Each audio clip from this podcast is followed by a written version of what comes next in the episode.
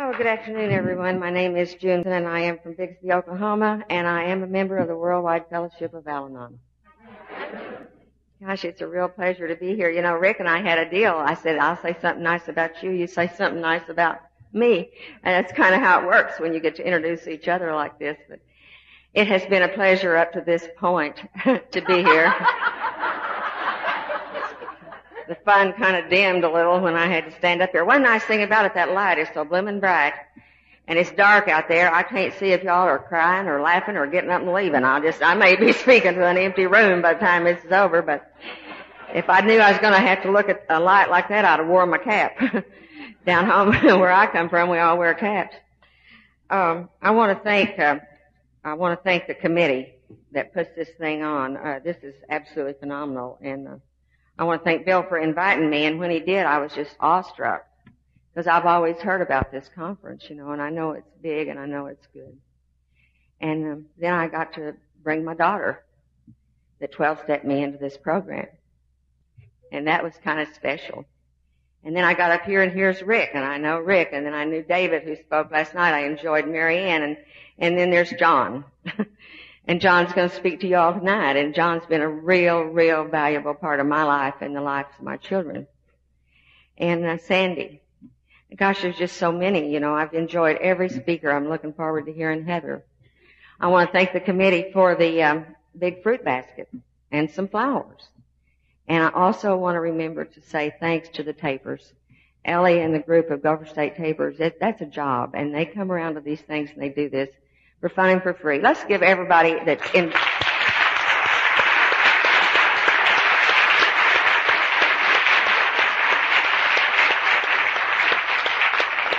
And then there was Annette, and she picked me up at the airplane, and she said, how will I know you? And I said, don't worry, honey, we'll know each other. And sure enough, we stepped off that plane, and there she stood. And I said, are you it? And she said, yeah. And so she got us here. And uh, the traffic was terrible, but she made it, she made it through. Anyway, it's fun to be here and I appreciate the opportunity and um, appreciate all of y'all being out here this afternoon. I grew up in a little farm town where I live today, Bixby, Oklahoma. is just right down the road from Tulsa.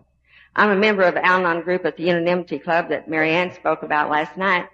Traditions uh, uh, group is my home group. We meet on Wednesday night and I'm a committed member to that home group.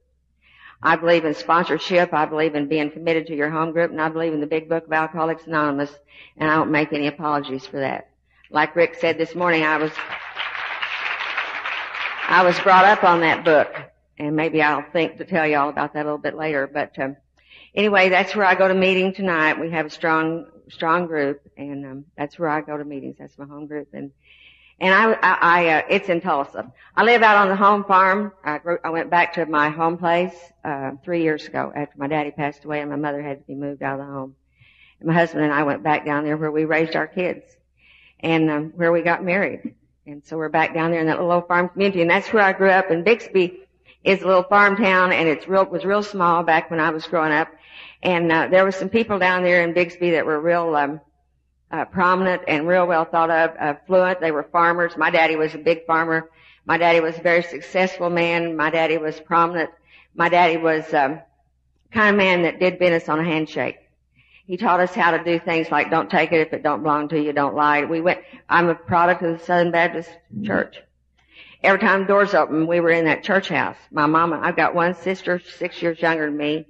And my mama and daddy, we, we had to go to church three or four times a week. We went to church. My people were extremely strict.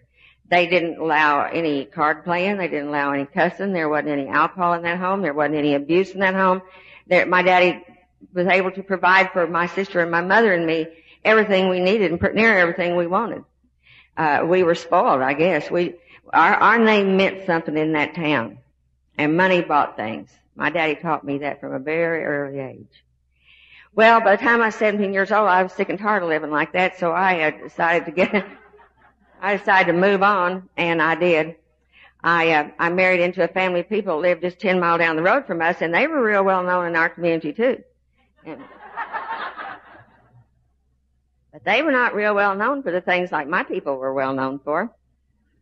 They had a lawyer on retainer they had a whiskey still out in their backyard and they, and they had killings in their family. One of them killed a grandpa and wound on Christmas and wound up in the penitentiary down there in Oklahoma, lived his life out down there. And Lord have mercy, that was the most exciting thing in the world to move out there on that hill. 17 years old, little old girl that was naive and sheltered like I was. And we were all over the newspaper. Every time you opened up Tulsa World, there was something in there about that family of people. And it was just exciting. And then nobody went to church and they all fought like cats and dogs and they smoked cigarettes and the mama cussed and they drank beer and they did all these exciting things. And so I, and, and the one thing I remember more than anything in the world, the mother read True Confession magazines and my mama didn't allow a True Confession magazine in our house. And I just sat with my nose in those True Confession magazines, reading those magazines all the time, loving all those terrible, tragic stories. And, um, when I was married nine months and 11 days, I had my first baby and that was Regina. And 17 months later, I had my second baby and that was Pat. And 17 months later, I had Mike. And I lived in that marriage for eight years and I did a lot of things in that marriage that I'm very ashamed of today. And if, if I could do anything about straightening it out, I would. But I did a lot of things for the first time. I ran those honky tonks with that man. I tried to become like they were and I did a pretty good job of it. I left my little kids wherever I could find a place to leave them so I could run them honky tonks with that man on the weekends. And he whipped me like a dirty dog. I'm telling you, that man would beat me up. It, I, it didn't make any difference if I did anything or didn't do anything. He'd just give me a whipping and he'd bruise me all up and beat me all up. And, um, and I'd go home. I'd gather them up and I'd go home and I'd stay a week or two and I'd go back. I don't know why I went back. I don't know. And there isn't a woman that takes abuse that knows why she took it. Because I just kept on going back. Because Lord knows I didn't have to live like that. My mom and daddy was plenty able financially to take care of me and three little old kids and more than willing. But I just kept going back and going back and going back. And finally one day, finally one day, my daddy came to me. We were having a family reunion at my grandma's. And my daddy said to me, June, don't you want to come home? And I said, yeah, daddy, I'm ready.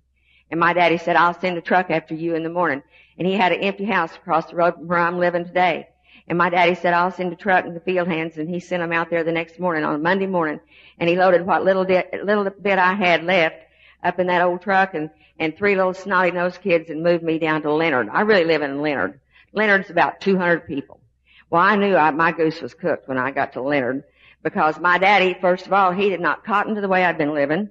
He was going to watch me like a hawk. He did not like the trashy life I'd had been living in those past eight years. He did not, he didn't want a woman to work. My dad didn't believe in that. I had no education, no skills. I don't know what kind of job I could have got.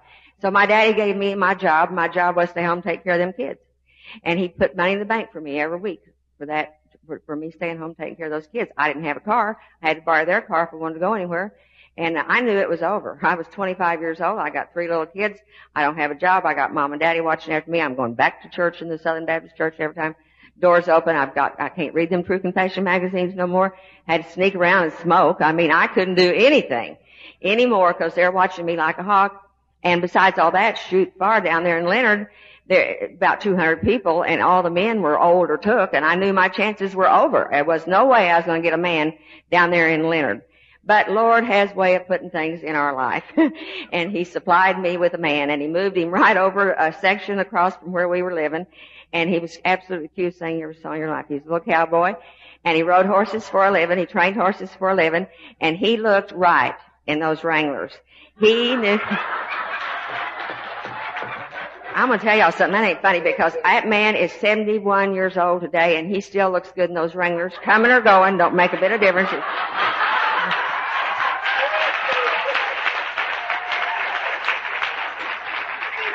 he is just too cute. And so, so, uh, daddy didn't allow any courting. There wasn't going to be no courting, and uh, so we didn't do it. He'd sneak over there once in a while, and, and, and he'd hide his car, and he'd visit with me. And, and my little boys were riding horses all the time. Pat and Mike could ride over cross section and hang out with Carl. So what I did in order to get to see him was haul water. I'd put the milk can in the trunk of the old car, and I'd go over and haul water from Carl's well. Well, everybody in Leonard was hauling water from our well, and Daddy come and asked me what was I doing, and I said, well, his water just makes better tea and coffee, Daddy, and so I just, I'd haul the water and I'd wave and he'd wave and we'd get to talk across the fence and that was it. And so then one night, uh, he called me, he'd been up Tulsa in a wedding, and, um, and he called me up and he said, I need to come down there and visit with you. And uh, I said, well, you have to hide your car. It was about 11 o'clock. And I said, hide your car around behind the house and uh, I'll get up and wait on you. Well, Lord have mercy. I didn't know what he wanted.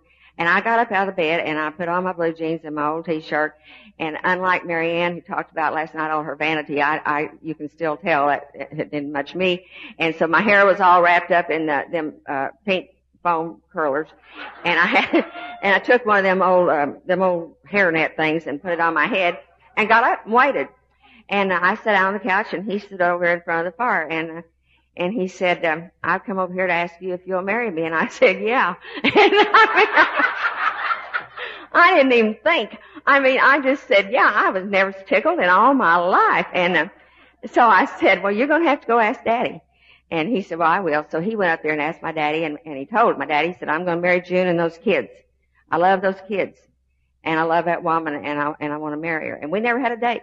And we got married. And we got married in August 1960. And, um, this, uh, what is it? This coming up August, we'll be married 41 years. I mean,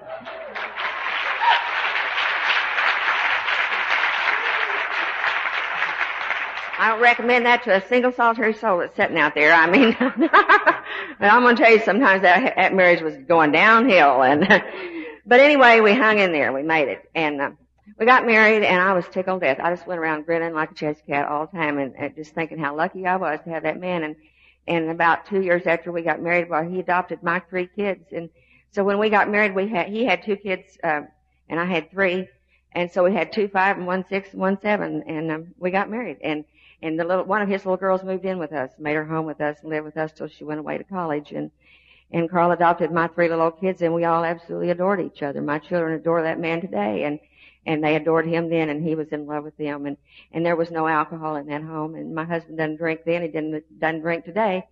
There was no um i started to say there wasn't any cussing but i but he was bad. I mean he cussed like sailor and and threw fits every once in a while because we had to work hard and uh, and you got a whole bunch of kids like that. And lord have mercy we bought a little farm and we're trying to make a living farming and and and teaching our kids our, the values that had been taught to us.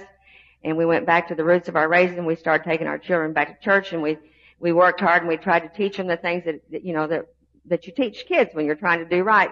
And we started out on a lot of hopes and dreams. Never one time realizing that a disease called alcoholism would come into our home and, and, and, and rupture it.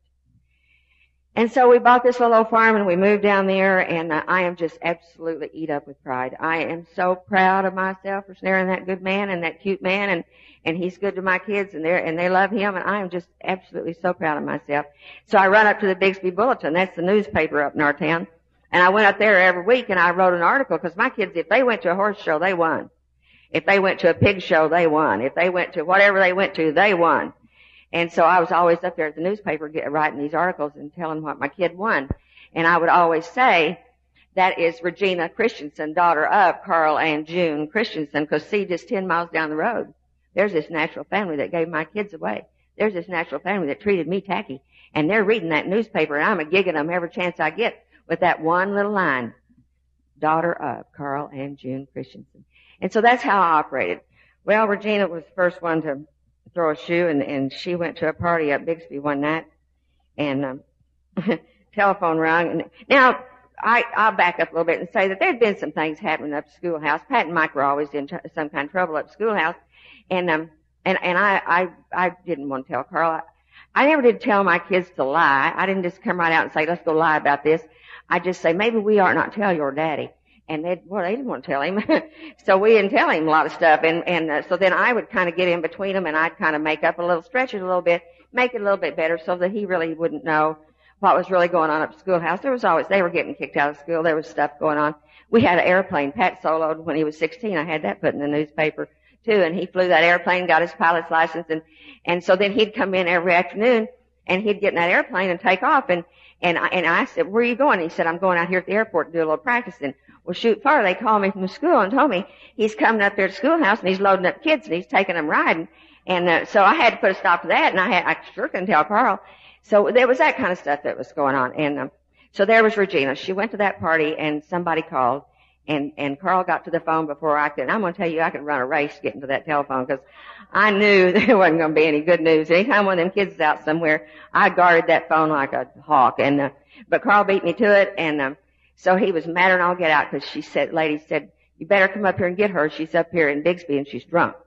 And shoot, he, he was so mad, he slung gravel for two miles. That's how far it is to Leonard. And, and, um, and he got in that old pickup and off he went and he got her and he brought her home and he slung her down in an old rocking chair and I can see it just as plain as I can, if I could see y'all, I, and, you're out there. And that old chair flopped back and forth and her little old head flopped back and forth and Carl called her a tramp. And something happened to me that night that I didn't know was possible for me to feel for that man. And it set up deep down in my belly and it grew and it grew and it grew as the years went by and it, until it just exploded and, and I was eat up with resentment and all that kind of stuff. And I began to try to find somebody to blame for the things that were beginning to go wrong in my family. And I decided it was him. And I decided that it was, if he was their real daddy, he wouldn't have talked to her like that. And if he was there really daddy, he wouldn't say things like that to Pat and Mike. And I began to blame that man where there was no measure of blame. And I heard Marianne talk about that last night, how she had to find somebody to blame and it was so important for me to find somebody to blame because it surely couldn't be my kids and I knew it couldn't be me. And so I knew that it had to be him. See, when I lived with their, their natural daddy, I called him low life, lily livered, yellow bellied, everything under the sun. But these were my kids that were beginning to do stuff, and I wasn't about to plaster that kind of name on them. And so Regina moved. We, year time went by, and, and it come time to send her off to college, and we sent her off up to a little college north of Tulsa. And she come home in the summer of 1971, and uh, moved into an apartment up Tulsa. And long about two o'clock in the morning, one morning in August 1971, the phone rang, and it was the law. And they told us that they had arrested Regina, and they had, were holding her in Tulsa County Jail on a drug charge and at five o'clock that morning, they knocked on my door and they picked up my boy Pat and they had him up there in the courthouse, locked up in that jailhouse in Tulsa, Oklahoma on a drug charge. And that stinking Bixby bulletin came out. And that Bixby bulletin said, Pat and Regina Christensen, son and daughter of Carl and Judith Christensen, have been arrested and are being held in Tulsa County Jail on a drug charge. And I'm going to tell you something. In the summer of 1961, a little farm community like Bixby, Oklahoma, we were the first family that happened to. And we were not the family that kind of stuff was supposed to happen to. Because we had stood up here in Washington DC and received an award that said we were Farm Family of the Year. There was a lot of things going on in my home along about that time. And it was like Marianne was talking about it last night and others have talked about it in front of me. I think Rick mentioned it. It wasn't so much what was happening, it's what I made you think was going on. And I knew how to do that. We drove the right kind of car. We wore the right kind of clothes. We went to the right kind of places with the right kind of people and we looked good. And I didn't want anybody to know what was really going on inside that house. By that time things were beginning to happen. And Carl and I hung our head in shame and we didn't know what in the world to do. But I had an ace in the hole. My daddy. My daddy could fix anything with enough money.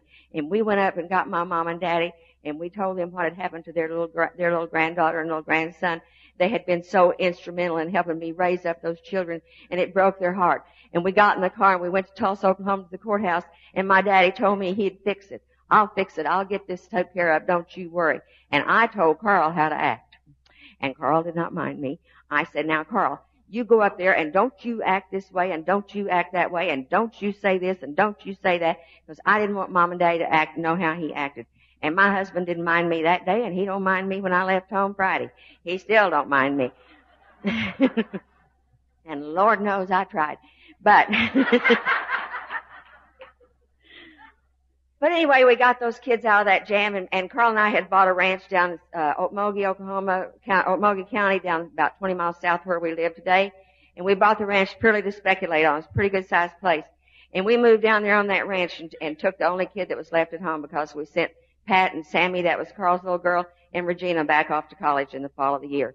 And, and by October we were moved because we couldn't look at the people in that little town anymore. We moved down there on that ranch and we got one kid left and that's Mike. And uh, things began to go sour, and they began to go sour. It seemed like pretty fast, or else I, I don't know what. It just seemed like it all crashed in on me.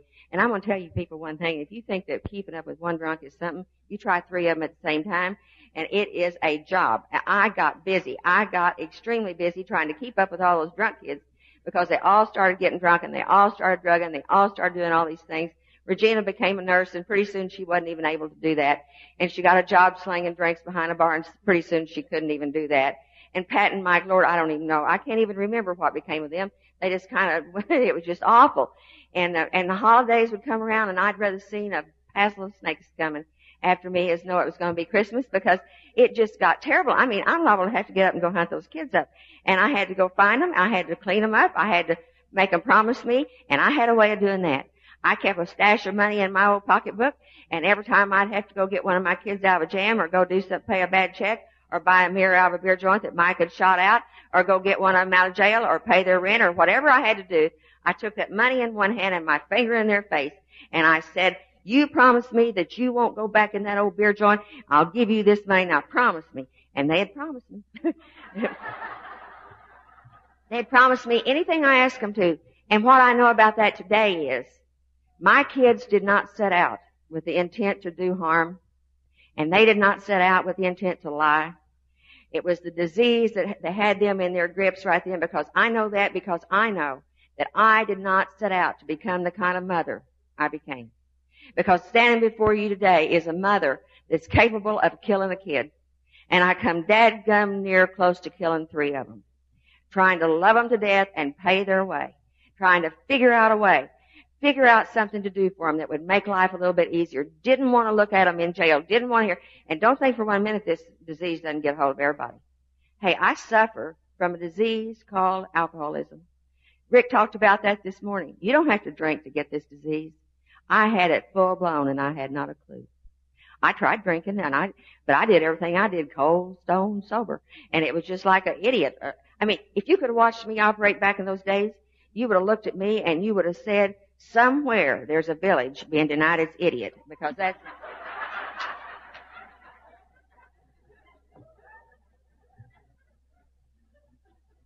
It was absolutely crazy. And the holidays, when Christmas would come, I had to go find, now Regina, she always showed up looking pretty good. I used to think she smelled funny, but I just kind of put that back and then another, I think she smells like she's been drinking, but she's here and she'd be dressed up real cute. She's just cute as a bug. And she's sitting out here with me today. And, and so she'd always come up, she'd always have little presents, some sort or other, but Lord, Pat and Mike, you could forget about them. I had to go find them. And I had to buy them some new clothes and straighten them up because see, it was important how they looked.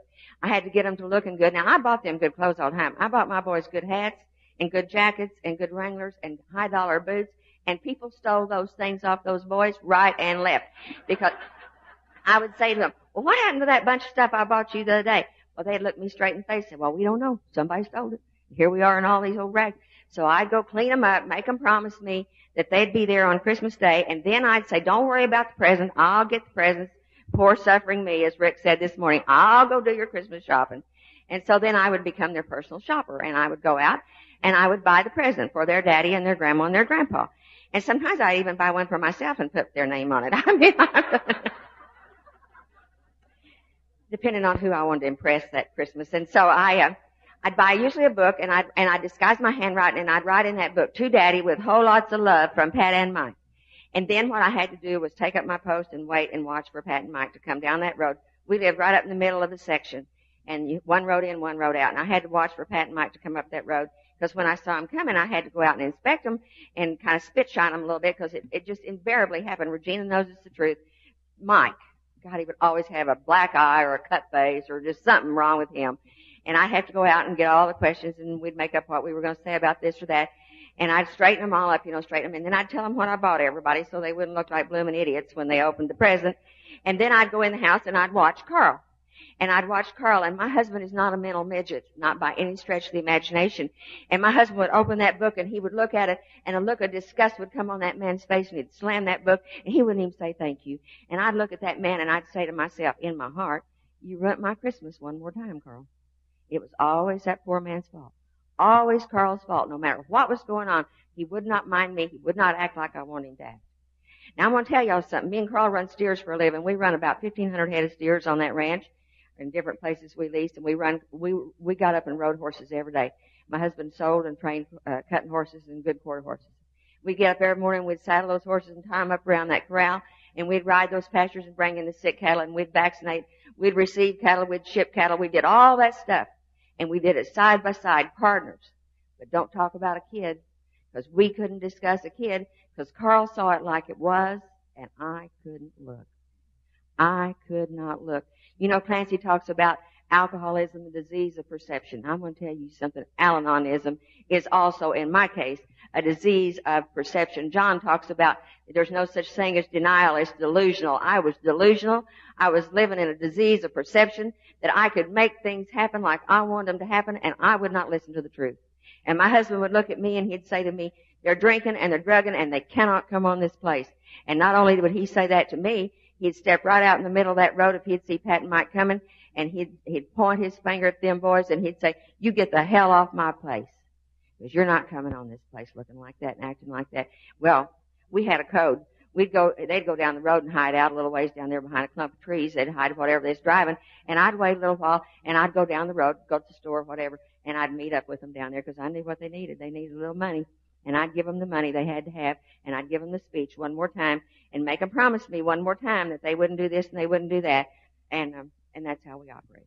Lord have mercy. How crazy can you get? I decided that it was time that I could get the army to straighten Pat out. So I got uh, busy and talked him into joining up the army. And um, they sent him off to Germany. And he, but he didn't do very good over there. You know, he uh, they sent him back. Uh, they said. He, and they sent him back with a letter that said he had a heroin addiction and he'd been hospitalized over there. In heaven's sakes, I didn't know what I was going to do because not only is my husband an old redneck farmer, but but I'm going to tell you right now, he's an ex-marine and he don't cotton to that kind of stuff. And and I got down on my knees and I began to pray to the God of my childhood. Lord, if you'll do this, I'll do that.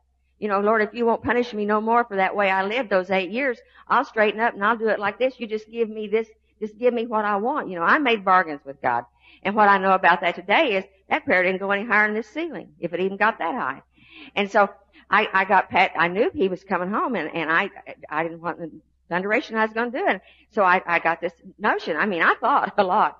And I got this notion that I'd go up to my doctor, who was a good friend of ours. Turned out later he was an alcoholic, like somebody, the speaker before me was talking about his doctor, and and uh, turned out he he belonged with y'all. And and but I went up there and told him that there was something bad wrong with me, and and I needed him to put me in the hospital. And, and he'd say to me, June, he came down to my house all the time, and he'd been doctoring Mike where Mike had shot himself in the leg in a drunken stupor, and and Tom knew, and and Tom would say to me, June, why don't you tell me what's going on down at your house? And I'd look square at him, and I'd say, nothing, everything's just fine. Well, how's the kids? Oh, they're fine. I'd make up where they were, what they were doing. I just made stuff up. I just lied like a dog. And, uh, and, I, and so I said, but Tom, I need to, I just need to go to the hospital. I'm really sick.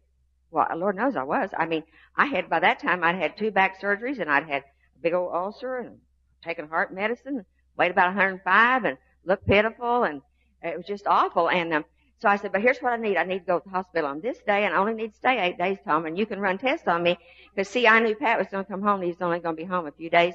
And while he was, uh, and I knew that him and his daddy wouldn't come up here and act ugly, uh, over, over the bed of a dying woman. And I, and I, I knew I'd be safe if I could get up there in that hospital. And so, uh, so Tom put me up there and, and, uh, they ran all those tests and, and he couldn't find anything wrong with me and, and, uh, sent me home. And, but while I was up there, I, uh, I got busy and um, and I got had a job out in um, Cali, uh, Calipatria, California.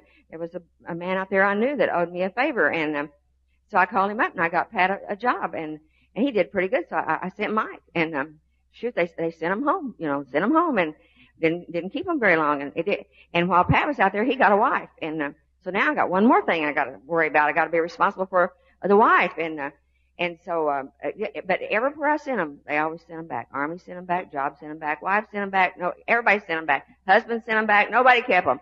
And, uh, and I was just thinking, thinking, thinking, you know, how could I keep them out of my hair? Because I couldn't stand to look either. I couldn't stand to look. I was always trying to separate myself. Mike called me up one day and he said, Mom, I'm going to kill myself. And, and I said, Oh, just wait till I get there. Just wait. I can get there and I know I can fix it. And, um, so I got my money and I went up there to an old house up there on 21st and Lewis. It's not there anymore. And, uh, and there he was, surrounded with guns and um, threatening to shoot himself. And, um, and I bargained with that boy for his life and uh, asked him how much would it take. And, and he priced it. And I paid him. And I put him in an old pickup and sent him off far away up into Ohio where I didn't have to look at him anymore. And he got up there and his drinking and his drugging progressed and it got worse. And Regina's and Pat's drinking and drugging progress, and it got worse. And Pat had a little girl, and she's the apple of my eye, and she's the only grandchild I have, and she's 22 years old today, and and she was five, four or five years old before her daddy sobered up, and um, and I took full responsibility for that family, and in, in, in order for me to keep that little wife where I wanted her to be, uh, and keep her mouth shut, I bought her things. And uh, I bought her furniture, I bought her clothes, I bought her anything she wanted. And, um, and that's how I operated. And so Mike was up there in Ohio and, um, and things were bad. And once in a while my daddy and my mama would go up there and, and they would come home and they would tell that Mike wasn't acting right and, um, he looked terrible and, and, uh, he had got married and uh, was living up there and, and, um, Pat and Regina were running amok in my life and things were crazy. And me and Carl, by that time, we're living almost like strangers in that house. You know, we were doing things to each other that um, that marriages should not survive. And outside these rooms and these two programs, mine wouldn't have. And me and Carl were beginning to live like strangers, you know, and we were beginning to um, pass each other in the hall, and it was beginning to be like a nothingness in that house. And we didn't talk about alcohol or drugs anymore because Carl knew he was fighting a losing battle trying to talk sense to me. And one night that phone rang and, um, and it was Mike. And Mike said to me, Mama, guess what? And he sounded good, you know. And he said, Mama, there's a man come up here to see me today. And he said, I've been down on my knees and the Lord has saved my soul and the Lord has called me to preach. Now I'm an old product of Southern Baptist and we believe in that. And Mike had told me when he was 15 years old that he felt a real strong calling from God to be a preacher. And Mike said, I just told God if he wanted a preacher in our bunch, he could get Pat. I wasn't going to be the preacher in our bunch. But Mike said to me, Mama, I'm going to, I'm going to go and I'm going to be a preacher. And I said to him, you can't do that. But see, first of all, it wasn't my idea. And I said to him, you can't do that because I said, you didn't even graduate out of high school. Mike was standing in the jailhouse up in Okmulgee, Oklahoma the day his class graduated. And Mike, Mike get put in jail all the time. And he, one time he got his dog put in there with him, old buddy, John, that used to, and Carl went and got the dog, but he wouldn't get the kid. And, uh, so I said, you can't get, you can't be a preacher, but Mike said, oh yeah. And so he went up to that little Bible college in Marietta, Ohio, and he told them about his life and he cleaned himself up and he took tests that was necessary and they let him into that school. And I sent the money up there for that kid to go to school on for about two years. And he called me up one day and he told me he wanted to go to Belfast over in Northern Ireland and study with Dr. Ian Paisley. And Dr. Bob Jones out of Greenville, South Carolina, North Carolina, took uh, Mike and, and they went over there. And they went to Northern Ireland and Belfast and he stayed over there and he studied in that country for about a year and a half, maybe two years. And he preached all over that country and Mike was a good preacher and he went all over the country preaching in Scotland and in Ireland. And he marched in the protests and everything that there was to do. And he and he'd tell me how much money he needed. And I sent that money to him to go over there on and stay over there on for that two years. And he come out there and he wanted to go down to Dr. Bob Jones College down there in Greenville, South Carolina. And and I sent the money and by that time he had a wife and I sent the money for him to go on and live on and stay on until he graduated out of that school down there with his degree. And I never one time, uh, never one time did it ever enter my mind to say, God, is this your will for his life? See, it didn't matter to me. I didn't ask Carl for the money, I took it. And I didn't ask God if it was his will. It was my will and it was that kid's will and I'd have steamrolled over everybody between here and Tulsa to got it done. And I got it done. And people would come up to me and they'd say, Oh, June, aren't you proud? And I'd say, Yes, yes, yes, I'm so proud. I'm so proud because I'd rear back and I'd say to myself, Now there's one of them that's smart enough to listen to his mama when she had her finger in his face. There's one kid that listened to his mama, and look at him. He's the preacher boy. So I got one kid preaching and two kids drunk. Preacher don't like the drunk kids. Drunk kids don't like the preacher kids. Carl can't hardly stand any of us, and it didn't get a whole lot better.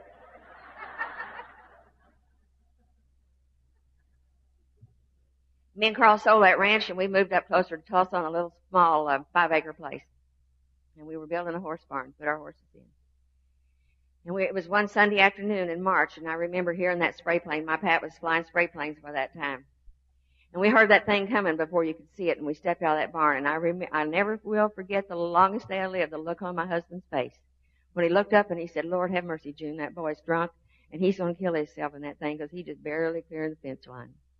And he said he's going to kill himself. And I remember how, in all my pride and arrogance, I threw my head back and I looked at my husband and I said, I'd like to know how you know he's drunk, he's up there, and you're down here. Now how do you know? And he said, Oh, June, won't you get your head out of the sand? I've watched that boy fly too many times. He's drunk and he's going to kill himself in that plane. We went on home down at that ranch. We were living still down there. Went on back home that night on Sunday night and about nine o'clock that phone rang and it was Pat. And he said to me, Mama, I need some help. Well, he sure called the right feller because I mean, I was always sitting on ready with help. Now Regina, she had married into a family of people by that time up there in, in Tulsa and the daddy had, had been drunk for years and he had sobered up in something called A&A. And I heard about that and I knew he had gone up there to a treatment center at St. John's in Tulsa. So I had all that information, see. So Pat said to me, I need help. And I said, I'll help you. I'm ready. And I said, don't, his wife had kicked him out. And I said, you go on down to grandpa's tonight and you stay with him and I'll get you tomorrow. So I got, my husband, I remember hanging up the phone and Carl looked at me and said, what was that about? And I said, nothing. It was nothing. I wouldn't tell. I couldn't, we couldn't talk about it. And so next day I go down to get Pat and he doesn't look good enough to join an A and A. And so I knew I had to tr- go straighten him up and clean him up and get him some decent looking clothes on. And then I called his wife up and I told her to get up and get dressed up and get the best dress she had on that we were going to take Patrick Lewis up there to Tulsa and put him in a treatment center and he was going to join up with A and A and we were going to get his life straightened out. So then we got him in, I got him cleaned up and I got him in the car and we started down the road and I decided he didn't look very good. So I decided to get his hair cut. His hair was kind of long, so I decided we need to get his hair cut and real short, you know, and fix him up good. So she stood at the back door, I stood at the front door, and we watched him. We guarded it while they cut his hair. And then I got him in the car and I got her and him sitting there and I said, now here's what I want you to say when you get in there. I want you to go in there and I want you to tell them about how you are farm family of the year kid. And I want you to tell them about how your grandpa has got lots of money down there in that Leonard Bottom at Bixby and how your mom and daddy live on this great old big ranch out here in Okmulgee County. And, and you just tell them you don't know what happened, but somehow or other you got to drinking and you need a little help. And then I decided they won't get that right if I send them in there by themselves. So I just marched in there with them. And I, I just went right in there with them and I stood up there with that old Indian counselor, old Sam Regina, and I looked him square in the face and I began to tell Sam all about us. And Sam let me ramble on for about five minutes and Sam dismissed me and told me I did not need to come back. and so, so I went home and, um, and I was tickled death that I had Pat up there and, uh, and I didn't tell Carl that he could go visit because Lord, I didn't want him to go up there and visit. I was afraid they'd get up there and they'd say something and it, it, Pat would say something or Carl would say something and, and the sparks would fly and the stuff would hit the fan and, and then the, people would know how we really were. And I didn't want those people up there to know how we really were. And so I just didn't, I just kept that part quiet. And, uh, but I'll tell you something. Pat went up to that treatment center and I want to tell you something. It's just like it talks about in the chapter, the family afterwards in the big book. His pick struck gold. And so did mine. Because he fell in with a group of people up there that told him about he needed to go to 90 meetings in 90 days, and he needed to go to an old tough bunch out there in West Side Tulsa that would straighten him out. And he and they gave him an old sponsor, and the old man's name was Leo. And Leo had been sober 30 some years. And Leo was not one bit impressed that Pat was Farm Family of the Year kid, and he was not one bit impressed that Pat had been off to college, or that he could fly an airplane, or that his granddaddy had some money, and his mom and daddy lived down there on a big old ranch and rode good horses. That didn't impress Leo. And Leo told Pat real quick, Boy, that don't impress me a bit, but I'll tell you one thing, boy. I've not done any of those things and I've not had any of that kind of privilege, but I'll tell you what I do know. I know how to stay sober one day at a time. And you do what I tell you to do and you stay green and grow. And one of these days you can be sober like me and stay sober for a long time. And on the 29th day of March this past year, my boy celebrated 17 years sobriety. Thank you, Alcoholics Anonymous.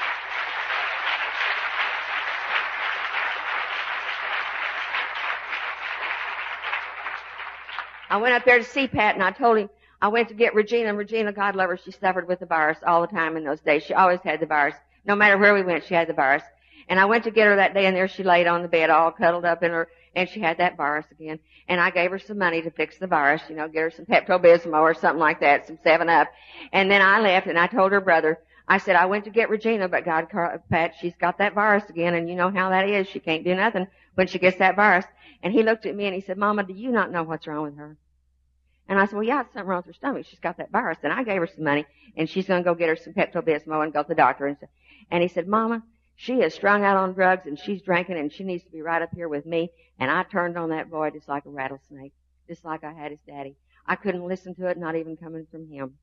And it wasn't very long after that till they fished that little old girl out of a swimming pool unconscious. And she landed up there in that very same treatment center that Patrick Lewis landed in. And she landed out there with them old tough people at the south side.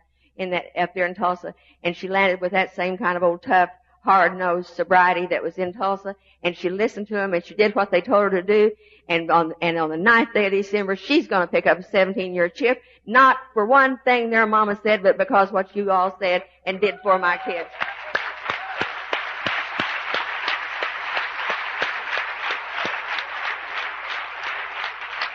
My kids survived me, and it was not easy. They are, God knows it wasn't easy because I was always right in there, and I'm going to tell you the first thing those two kids did when they come out of that treatment center and got a little AA under their belt, they came to me and they brought me a book called The Big Book. And they told me I need to read that book, and I said I'd be happy to. Because they told me up there in that treatment center my kids suffered from a disease, and I was glad to hear it. I was glad to hear there was something like that wrong, that they wasn't low life, lily livered, no account. And that's what I thought drunks were.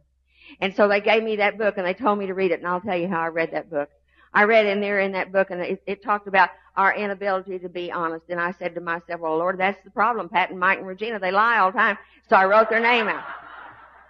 I wrote their name right out there in that margin. And then I, I got a little further on down in that book and it said, uh, he is in full flight from reality or else is mentally defective and that described old Carl to a T and I wrote his name right out there in that book.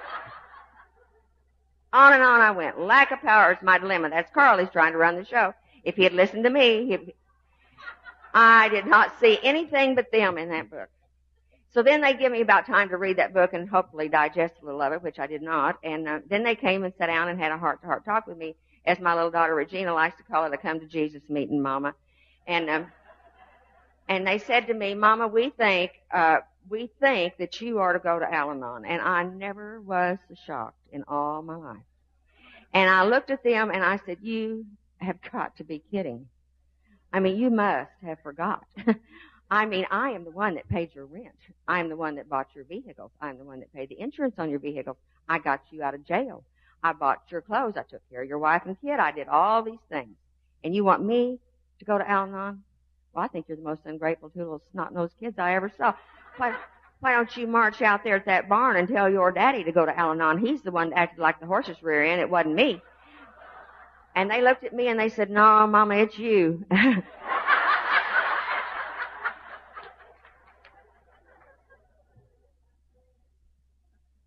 I said, I don't think so. And they said to me, Mama, there's a meeting down there in Okmulgee. I didn't live about 20 minutes from Okmulgee. And there's a woman down there named Ramona. Now you need to go down there. Ramona will help you.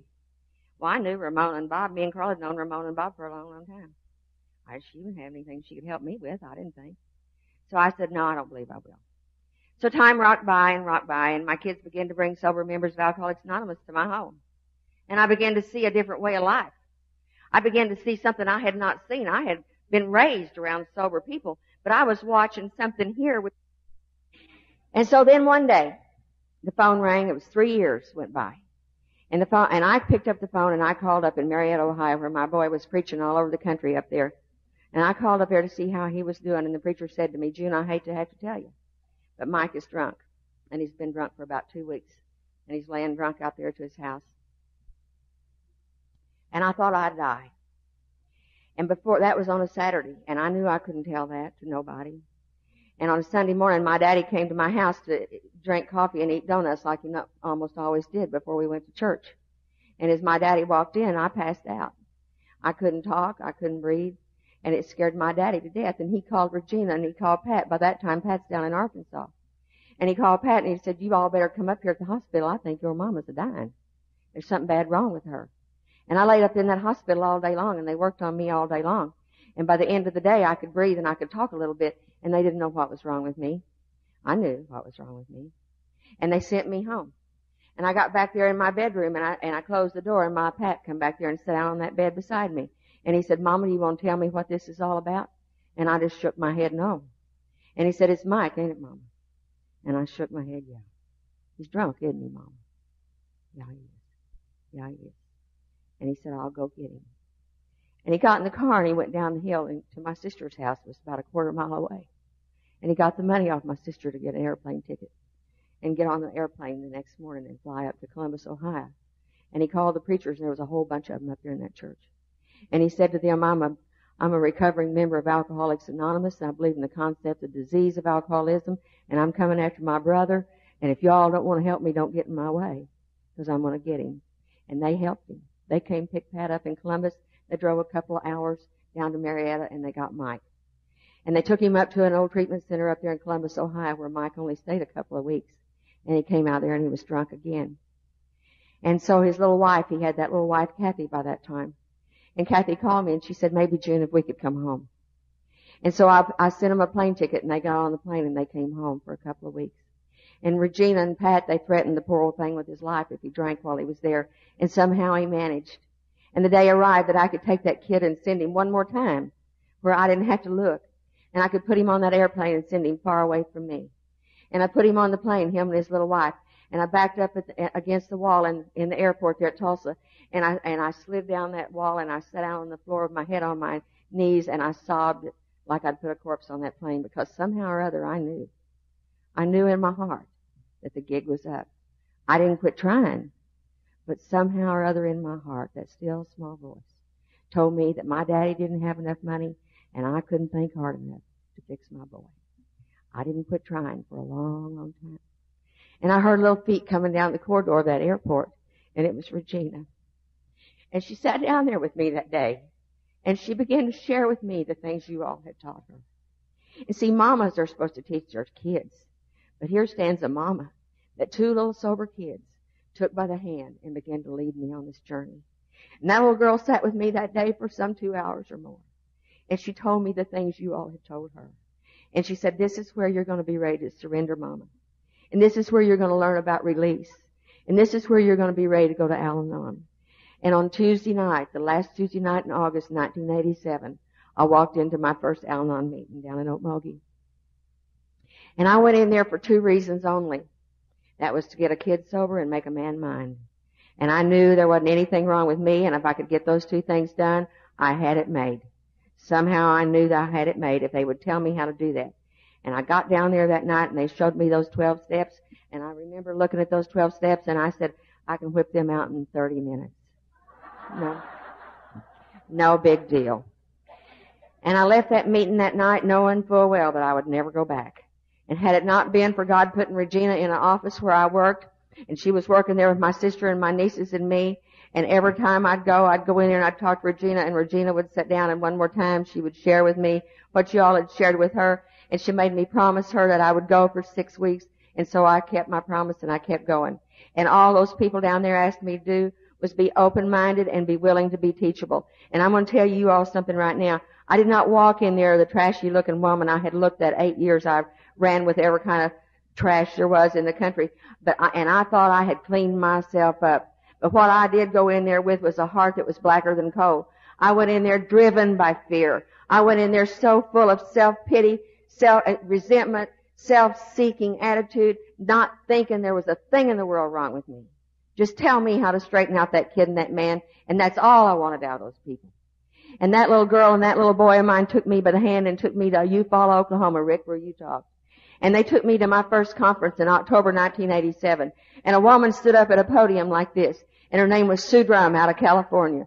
And Sue Drum said, I remember two things Sue Drum said. And she said, you've got to learn to say you could be right and you must take recovery at home because that's where you got sick. If there's no recovery in that home, there's no recovery. And I know that's the truth today. If there's no recovery in your home, you can go sit in a meeting from now till forever.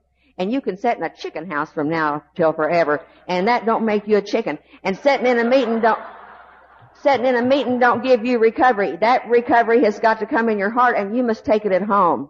That's where recovery is. It's how you act on the street and how you act.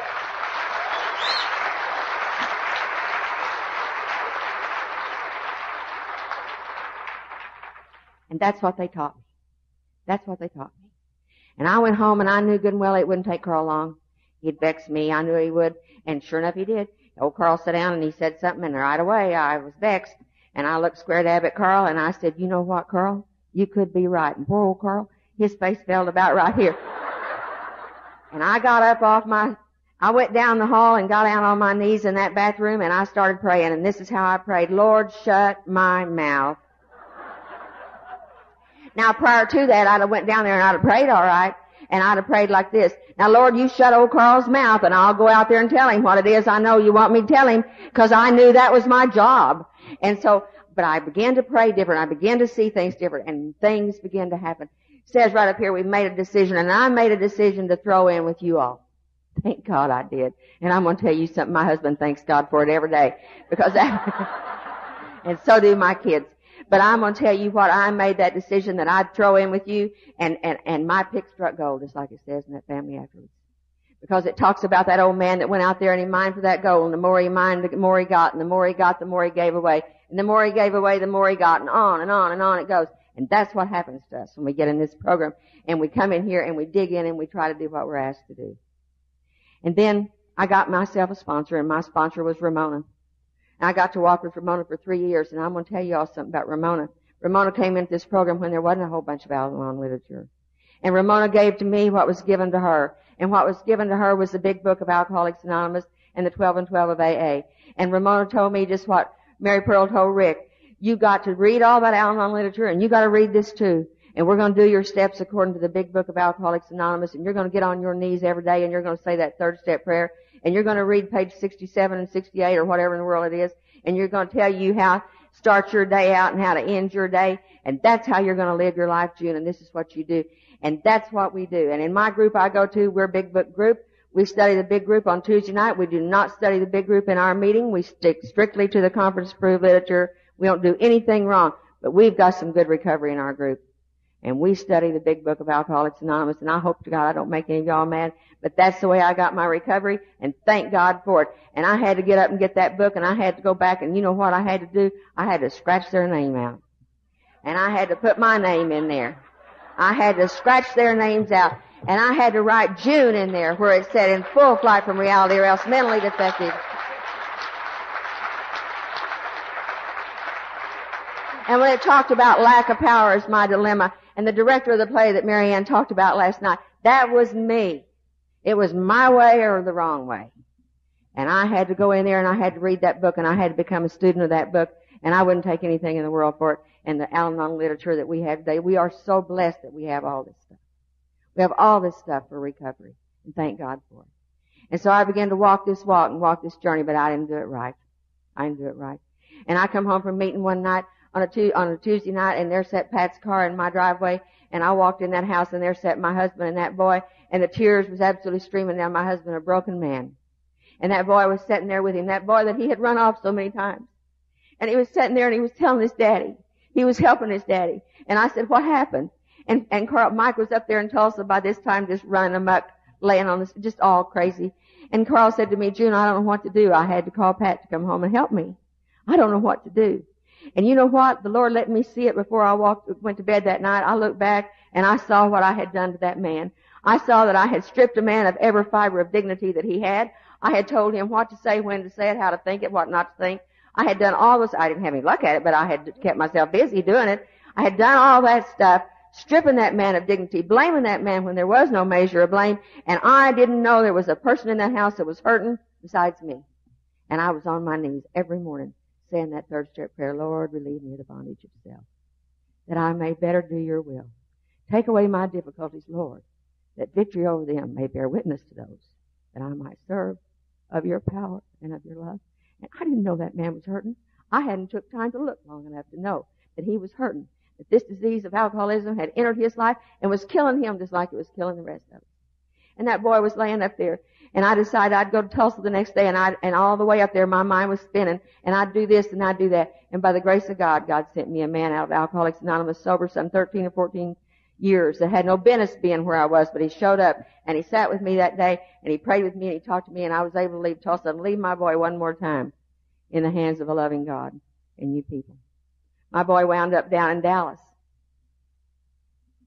And he went down there and sometimes he'd sober up. And got, he got down there and he had the very best opportunities in the world. He had David A. and Gracie. He had John and Patsy. John and Patsy, they even hired him to work for him one time. And I'm going to tell you what Mike used to say to me. He'd say to me, there isn't anybody in the world that knows how to work with a wet drunk like John A. And John did. He tried. He loved my boy enough that the day came that he had to look him square up in the face. And he had to say to him, if you want to kill yourself, you're going to have to go ahead. But I ain't going to watch you any longer, Mike. I'm not going to enable you by giving you a job any longer, Mike. You're going to have to go on and do it. John loved my boy that much. And he was able to do that. And, and I knew they were praying and I knew people everywhere I went were praying for my boy. And the phone would ring. And it would be some doctor or somebody down there in Dallas. And they'd be saying, we've got him up here in a lockup or we've got him in a psych ward or we've got him in jail or whatever. And when I would hang up the phone and Carl would look at me and say, what was that? I didn't have to look at Carl anymore and say nothing. I would say, it's Mike, Carl.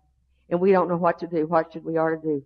And my husband, I never forget the first time it happened. And he looked at me and he said, maybe June, you ought to call your sponsor. That's Billy. Maybe you ought to call Billy and maybe you ought to call Regina and Pat. Maybe we ought to talk to think about it. So we pray about it and we talk about it and we stay prayed up. Because we never know when the next shoe is going to fall. And sometimes me and Regina would get in the car and we, we went one time and got him and took him down in Arkansas and put him in a place for low bottom drunks, but he come out and he drank again. And over and over and over it went. And my boy finally wound up in the streets of Tulsa, laying in the streets of Tulsa. Literally laying in the streets of Tulsa drunk. And I'd been with y'all a long time.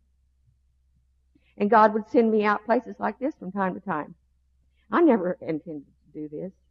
And Lord, I know it's evident by listening to my country talk that I'm not capable of doing this. And I, and, and I didn't ever, ever dream of doing this. And I didn't want to do this. I wanted to stay home. I just wanted to stay home and I was in a lot of physical pain and my heart was hurt. And my boy was laying up there. Sometimes he'd be in jail, sometimes in the insane asylum, sometimes on the street, sometimes I didn't know where. And I got on a plane and I went off up to a conference one night, one weekend. And I got up there and Tom I was there and I loved Tom I. And Lord, I'd heard him lots of times. And before that weekend was over, I heard Larry A. out of Louisville, Kentucky, and I heard Tom I, and I had the message of hope. And I knew why God had sent me to places like this. Because of what I've already heard here this weekend and what I'll hear before I leave. Reinstores in me and gives me what I need to go home and face this deal one more day. See, I, it gave me the hope. God knew, left to my own devices, I would not go to enough meetings to hear this. And so He sends me places like this to people like you to hold me up one more time. And so I got to a place where, you know, I'd get a call and I'd know he was in jail. Or I'd know he was in the insane asylum where he stayed sometimes. Or I'd know he was in a mission. And you know, I never thought I'd see the day when I used to rear back and tell people about Farm Family of the Year kid. I never thought I'd see the day that when I got that phone call that my boy was locked up somewhere, it was just like, he's safe tonight. He won't be hungry tomorrow. He won't be cold tonight. Yes, I was so glad that that's where he was one more time and he'd be safe. And the night came that it was one day at my office and I knew better. And he called me and he said, Mama, please come and get me. I drove downtown in Tulsa and I picked that boy up and we drove to an old parking lot there, an old vacant parking lot. And he sat there in that car and I sat there in that car and I looked at that boy and I saw what the disease of alcoholism had done to him. This was my boy that used to walk around in three-piece suits. And there he sat. He was dirty. His clothes were full of holes. His hair was long. And he was hungry. And he didn't say anything and neither did I. The disease of alcoholism had both of us in its grips. It had, the disease of alcoholism will destroy and rob you of your joy of life. I looked at that boy and I saw the spirit was gone out of his face. His sister and his brother were so concerned about where he was. All of us. None of us could do anything. And I took him out to an old motel and I paid the rent for two nights and I laid 20 bucks on the table and I got on the plane and that's the weekend I went to hear Tom and Larry. And I came home knowing one more time that all I had to do was trust you and trust God and leave that boy alone. I couldn't fix him. And then it came a night in February and he called me and he said, Mama, please, I'm hungry and I'm cold. Come and get me. And I got in the car and I drove out to the barn where my husband was. And I said, I'm going after that kid. I don't care what they say. It was like by that, at that moment, it was what God, what program, what book, what anything. I didn't believe anything. I wanted my boy. I wanted to go get that boy and bring him home and hold him and make him well. That's what I wanted to do. I'm a good Al-Anon, but I'm a mama first, and that's what I wanted to do. And I started to town and I started arguing with God. And when I start arguing with God, I know full well that I am in my will and out of His. And I started trying to convince God, just like it says in the big book, rationalize and justify what I was doing. I knew it was wrong, and I began to argue with God. And I made it about five miles down the road, and I pulled off, and I called my sponsor, and she wasn't there. But the Lord blessed me with a good black belt Al-Anon sponsor and a sponsor-in-law, I call him, her husband, who has been in this program 26, 27 years, and he answered that phone. And he said to me, June, you turn that car around and you go on back home and you leave that boy in the hands of a loving God and he will be alright. And I said, but Bob, it's cold. And he said he's real innovative. He'll find a warm spot. And before the night was out, he did. He found a warm spot. He stayed in the mission for several months after that. And then I began to do, and Marianne talked about it last night, and I began to do what Mike had taught me to do back when he was preaching. I began to pray for the miracle. And I began to thank God for the miracle and thank Him for the miracle just, just as if I had watched it happen. Because I knew somehow Ramona would say to me, June, you pray for him to be delivered and he will be either here or there. He will be delivered either on this earth or God will take him. And he, and she said, you pray like that. And I began to pray like that, just like Marianne talked about when she talked about that letter she wrote to God. And I began to ask for the miracle and thank God for it. And tonight, I today I can tell you all that when I left home yesterday, my boy is back in the church and back with AA, and he's been sober since Christmas. And thank God I didn't have anything to do with it. It was you guys that did it. It was people like,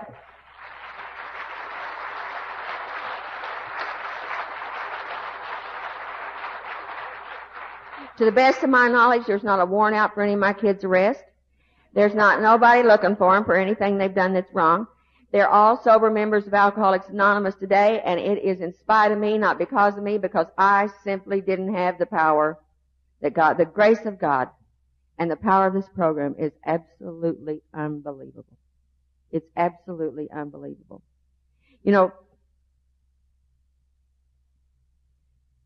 today as I stand up here before you all, no matter what happens, no matter what happens, my cup is full and I drink from the saucer on most days. Because I have been able to enjoy a weekend like this with a little girl that used to couldn't come around me. I've got a boy up in St. Louis that put himself through school and became, got his PhD after he, not any money I gave him, he got it on his own. Regina went back to law school, not any money I gave her. She did it on her own. And Mike's where he is today. He's living in the mission. He's working in the mission. He's going in the jails and he's talking to people. Not anything I did, but what you all did for him. Because you all didn't turn loose. Because there was people like John that used to, that was willing to work with a wet drunk. There was people like you all that are willing to work with a wet drunk. My little book that I carry around with me says, He has delivered my soul in peace from the battles that were against me. And there were many with me. And that kind of tells my story.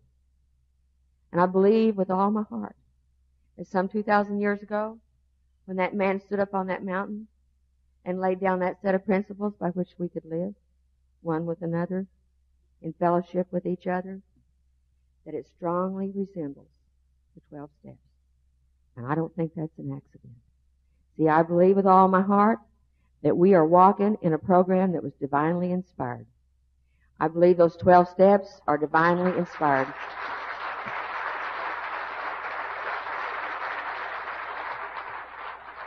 I mean, you think about it. Bill Wilson sat down and wrote 12 steps.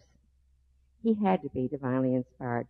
Think of the thousands and thousands and thousands and thousands of people that walk in a new light because of those 12 steps, that set of principles that he was given. Oh no. Don't tell me it wasn't divinely inspired. I know better. I know what the grace of God is in this program. I know the power of prayer in this program. There's people like Ellie and some girls here I met some three or four years ago that committed themselves to pray for my boy. People all over the United States where I go. I know the power of prayer works. Don't ever tell me it doesn't. Now it may not work out exactly like I want it, but there's an answer and it'll come if you just wait if you just wait. Me and Carl were sweethearts again. We're going to be married that 41 years in August. Carl don't run out in the road and run his kids off no more. He's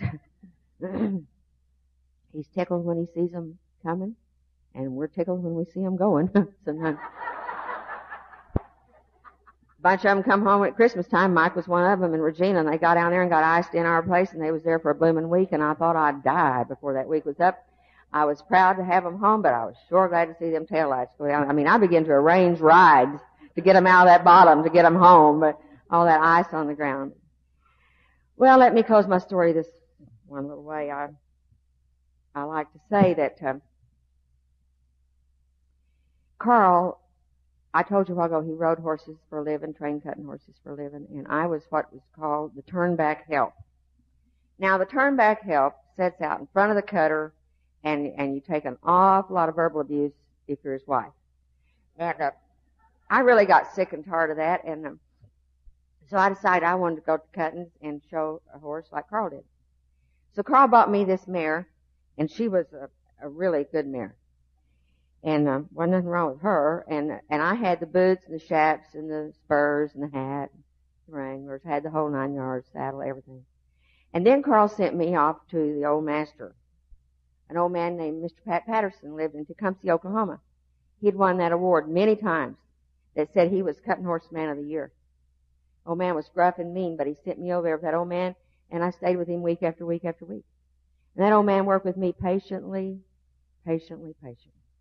And I'd fall off and he'd help me dust up and he'd get me back on and he'd tell me one more time. And the day arrived when I could go show my mare for the first time. And I'm going to tell y'all right now, I was scared to death. That's a scary thing. And I was literally terrified. Went to Shawnee, Oklahoma, was the first show I ever went to. And I got to that cutting and rode in that arena and my old teacher was there. Mr. Pat showed up. And Mr. Pat rode up beside me and at the cutting, there's these two men that sat out in front and that's the turnback help. And on either side of you sits a man, and that's the herd holder. Herd holder sits over there and keeps the herd from swarming out on you once you got your cow cut. And they talk to you. And Mr. Pat and Carl rode up to me, and Mr. Pat said to me, Now, June, you don't need to be afraid. You can ride that mare really good. Now, here's what I want you to do. You scrooch way down in there on your pockets. You take a deep seat, and you get hold of that horn, and you relax. You put that mare's head down, and you let her work and don't try to help her. You trust that mare and don't try to help her. And now if you will just listen, he said, I'll be in this corner and Carl's going to be in that corner and we're going to talk you through this. And I was talking one time and that thought came to my head and I thought, you know, that's the story in a nutshell. My God says to me, June, I have give you the very best set of tools there is and that's all these books we have and these tapes we have in these places like this. And I have sent you to the masters, and that's you all. That's you people that stood up last night with the long-term sobriety and the long years in Al-Anon, my teachers, the ones that walked before me. I have sent you to the masters, June. And here's what you need to do. You just go in there today and you take a deep seat and you relax and don't try to help me. You just listen, June, and trust me, and I'm going to talk you through it. And oh Lord, He talks me through it every day. And He'll talk you through it too. But it's kind of like Rick was talking about this morning. You've got to invite Him in. You've got to invite Him in. Because if there's one thing that my God gave to me and to you, it was the free will to decide. And see, I had to go a long time and leave a big swath of damage behind me before I learned that I don't have the right to impose my will on a single solitary soul. Not my kid, not my husband, not anybody. All I have to do is be responsible for myself to my God who comes in and I ask him and talks me through it. And he'll talk you through it too. But you gotta ask him. Thank you.